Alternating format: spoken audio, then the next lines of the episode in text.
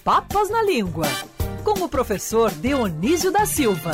Oferecimento Dr. Roberto Guida, cardiologista e clínico geral. Cuide da sua saúde. CRM 52494629. Ligue 24309063. Olha só, rapaz, eu tô vendo aqui que beleza, que honra, hein? Professor Dionísio da Silva é desde ontem, 19 de outubro, aliás, anteontem, conselheiro da PUC do Rio de Janeiro, a Pontifícia Universidade Católica do Rio, onde eu estudei, rapaz. Fiz minha faculdade lá de comunicação.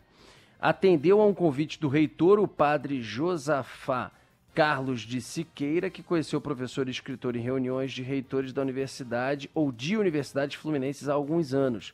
No mesmo ato de nomeação dos conselheiros, o reitor designou o padre Edivino Alexandre Steckel como diretor da Cátedra da Reitoria para Estudos Arquidiocesanos, que está recebendo conselheiro de projetos culturais, babá. Homem do diálogo, cardeal arcebispo Dorani de Tempesta, chanceler da PUC do Rio, sempre mostrou-se aberta a contribuição de personalidades da cultura para a arquidiocese. E o professor Dionísio, rapaz, agora é conselheiro da PUC. Você tá que tá, professor? Tá Outro difícil te patamar. segurar. Ô, Bom dia. Querido Rodolfo Schneider, bom dia, bom dia, Agatha Bom dia. Meirelles, bom dia, Cristiano Pinho. Bom dia. Rodolfo, querido, o fato de você ter feito comunicação na PUC é, deixa ainda mais brilhante o seu currículo, porque a PUC sempre se notabilizou por formar bons profissionais. É um dos Ah, eu fiz também, não é? professor. Também, olha só. É uma. E, e essas coisas aí, Rodolfo, mais do que o mérito e a experiência, vem das, das boas articulações. A Band entra nessa, né? Porque a Band News cedeu, com, sem nenhum problema, sem nenhuma burocracia. É parte dessa, desse programa eu, eu fazia depois com excertos para a Rádio Catedral, lembra? É. num- num Na Benjamin lá Constant. né? Eu trabalhei do lado deles, lá na Benjamin Constant, naquele prédio ali na Benjamin Constant, Rádio Catedral era lá. Agora, não fica repetindo que eu me formei na PUC, não, professor. Eu só lembrei isso aqui, que senão daqui a pouco você vai perder teu cargo de conselheiro, entendeu? Esquece esse assunto. Da Agatha, tudo bem. Eles vão ter orgulho de Não. dizer isso. Professor, É. querido, que bom tê-lo, ainda mais agora conselheiro todo-poderoso, para trazer para a gente a origem de palavras e expressões, como sempre, professor. É o seguinte, temos as palavras charlatão, você separou por causa aí da CPI, e genocida, que foi outra palavra também muito falada nesses últimos tempos, né? Charlatão, professor, vem de onde? Rodolfo, então, apesar de charlatão lembrar a palavra Charles nessas falsas etimologias, né? Porque a etimologia tem que ser bem distinguida aí, né? Ah, um acidente com alpinista pode acontecer nos Andes, né? O alpinista, os Alpes só deram o nome. Então eu me divirto muito com as falsas etimologias da internet. Mas é, a palavra charlatão veio do italiano charlatano, que é do verbo charlare, falar muito, sem base nenhuma. A tradução para o português mais aproximada, porque sempre é importante trazer a palavra de uma outra língua para a língua de chegada, não é? Seria parlapatão, falar fiado e falar muito, tagarela. Acontece que os imigrantes italianos passaram a identificar por charlatano, charlatano, o italiano, o vendedor daquelas ervas e raios medicinais nas Aham. praças, é, que raramente eram ofensivas à saúde. Eram chazinhos, simpatias, é, também receitavam comportamentos estranhos, mas não de mutilação, nada disso. E depois, para atrair mais público, eles traziam também uma cobra. Foi aí que nasceu a figura do homem da cobra, que está aí na memória popular, não é? A cobra era para ajudar a vender os remédios. para ajudar É. a vender os remédios, professor, é verdade. Agora. É, E depois, Ah, Não, não, ainda. E depois, Rodolfo, com esse avanço da medicina no Brasil, a gente tinha sempre poucos médicos e eles, na verdade, eles seguiam certos ensinamentos, esses charlatães, é, obtidos com pajés, com xamãs, que eram aquelas pessoas que cuidavam da saúde de, dos índios segundo a cultura deles. E essa herança veio para o charlatão sobre aproveitar isso. O perigo foi quando eles avançaram pela química, não é? E começaram a receitar remédios inadequados, porque às vezes a diferença entre o remédio e o veneno é de miligramas. É, e é preciso ser médico, ter os saberes adequados para isso e principalmente ter autorização para fazer valer o, o que eles aprenderam. Daí o valor do diploma e a responsabilidade de quem emite o diploma, uma boa universidade. Senão, você diz, formado naquela coisa lá, não quero ser tratado não, né? É, é verdade. E genocida, professor, a palavra genocida?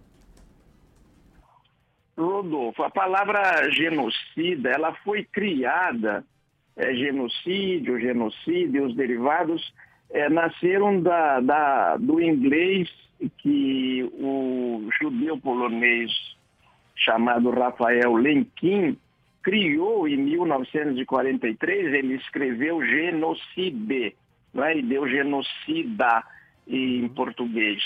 E estudando o que tinha havido com os armênios, que foi um grande genocídio contra os armênios, quiseram realmente acabar com a raça deles.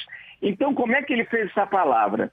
O, o, professor judeu polonês Rafael Lenkin, ele ele pegou o, o composto grego genos, que quer uhum. dizer raça, e o latim cadere, que é matar. O, o étimo que está na palavra homicídio, né? Cadere, às vezes é pronunciado homicídio, porque o, o, o, o, o latim que veio para nós veio por via eclesiástica, mas enfim, homicídio é da mesma palavra de genocídio. Em vez de matar a raça, mata a pessoa, porque homo em latim é a pessoa, não é o homem do sexo masculino, assim como nós, como nós falamos em português. O homem foi criado à imagem e semelhança de Deus, o homem é, é um ser racional. É claro que está tá incluída também a mulher. Em 1945, a palavra foi passou a designar aqueles crimes cometidos pelos nazistas com o fim de terminar, de exterminar, de acabar com a raça de várias nacionalidades e raças inteiras. O alvo principal eram os judeus, mas eles não, não perseguiram só os judeus, né? também os ciganos e tal. E em é. 1948, ano em que nascia este teu amigo e colega de vocês, a ONU declarou o genocídio crime contra as leis internacionais. Depois passou a mudar um pouco a designação e crime contra a humanidade, naturalmente, né? Esta é a esta é a origem da palavra Olha, genocídio, Rodolfo. Já tem geno... todos esses anos aí. Genorraça, né? Sídio vem de cadere então você tem a junção de uma palavra, né, de homicídio, enfim, de assassinato com raça, genocídio de uma raça. E aí eu vou pegar, Isso. professor, maravilhosa essa sua expressão, né, Nossa, viajando minha mãe com... usava muito essa. É, com a expressão, né? E aí, já que você falou que geno é raça, né? É, eu vou logo para nossa expressão que tem aqui. Uma expressão muito utilizada, né? Vou acabar com a tua raça é, professor, aquela coisa de tipo, vou te pegar, aquela é, coisa o, assim. O né? Rodolfo, professor, minha mãe falava pro meu irmão, meu irmão sempre foi muito levado, ela falava assim, Vinícius, vem aqui, não mexia a boca, né, com aquela frase entre dentes, vem aqui pra tu ver se não acaba com a tua raça. Era assim que ela falava. Maravilhosa expressão, né? É. E aí, Olha, professor? Aí, Rodolfo, dá-se o seguinte, né? Eu fui amigo, tive a sorte de ser amigo do Paulo Roney, que é referência como tradução no, no, Brasil, e ele tem inclusive um livrinho precioso, Não Perca o Seu Latim, e eu ouvi da boca do próprio Paulo Roney o espanto que ele teve, né, quando ele, judeu húngaro, chegou fugido no Brasil, e ouvi a expressão, eu vou acabar com a tua raça, porque isso, dito em alemão contra os judeus lá durante é. a Segunda Guerra Mundial, era um horror. E ele viu que os brasileiros diziam isso por graça, inclusive para ameaçar até como forma de brincadeira, como bem lembrou aí a Agatha. Uhum. E ele também, daí ele pensou assim, puxa, é, que, que, que, criativo que é o português, né? A gente diz também pincel atômico, isso só existe no Brasil. Olho mágico, que magia faz o olho da porta, não é? é. Ou então aquela célebre história em que um cara recebe carona e o sujeito diz, ah não, eu tenho um macaco ali no, ali no, no, no, no porta-mala, e o cara diz, nossa, ele viaja com um macaco no, no porta-mala, mas esse cara odeia os animais. E, e, e, ele ficou espantado com esse acabar com a tua raça. Mas acontece que esse acabar com a tua raça no Brasil não tem nenhuma vinculação com etnia. Esse raça passou a, a definir uma coisa assim meio vaga, com tudo o que você está fazendo que eu não estou de acordo agora. E acabar com a tua raça é realmente acabar com uma coisa específica, às vezes um comportamento específico. Nunca vai evitar a pessoa e muito menos vai matá-lo. Acontece, Rodolfo, para concluir aqui e ficar à disposição de vocês, que ultimamente esses chatos do politicamente correto, que, que só não, não são, só não têm a, a arrogância maior do que a ignorância deles da língua portuguesa, né? Em geral, é gente que estudou pouco eles vieram com, eh, com esse politicamente correto muito chato, vendo coisas a reprovar eh, nessa fala bonita, complexa do brasileiro, que não é porque você está dizendo vou acabar com a tua raça que você é racista.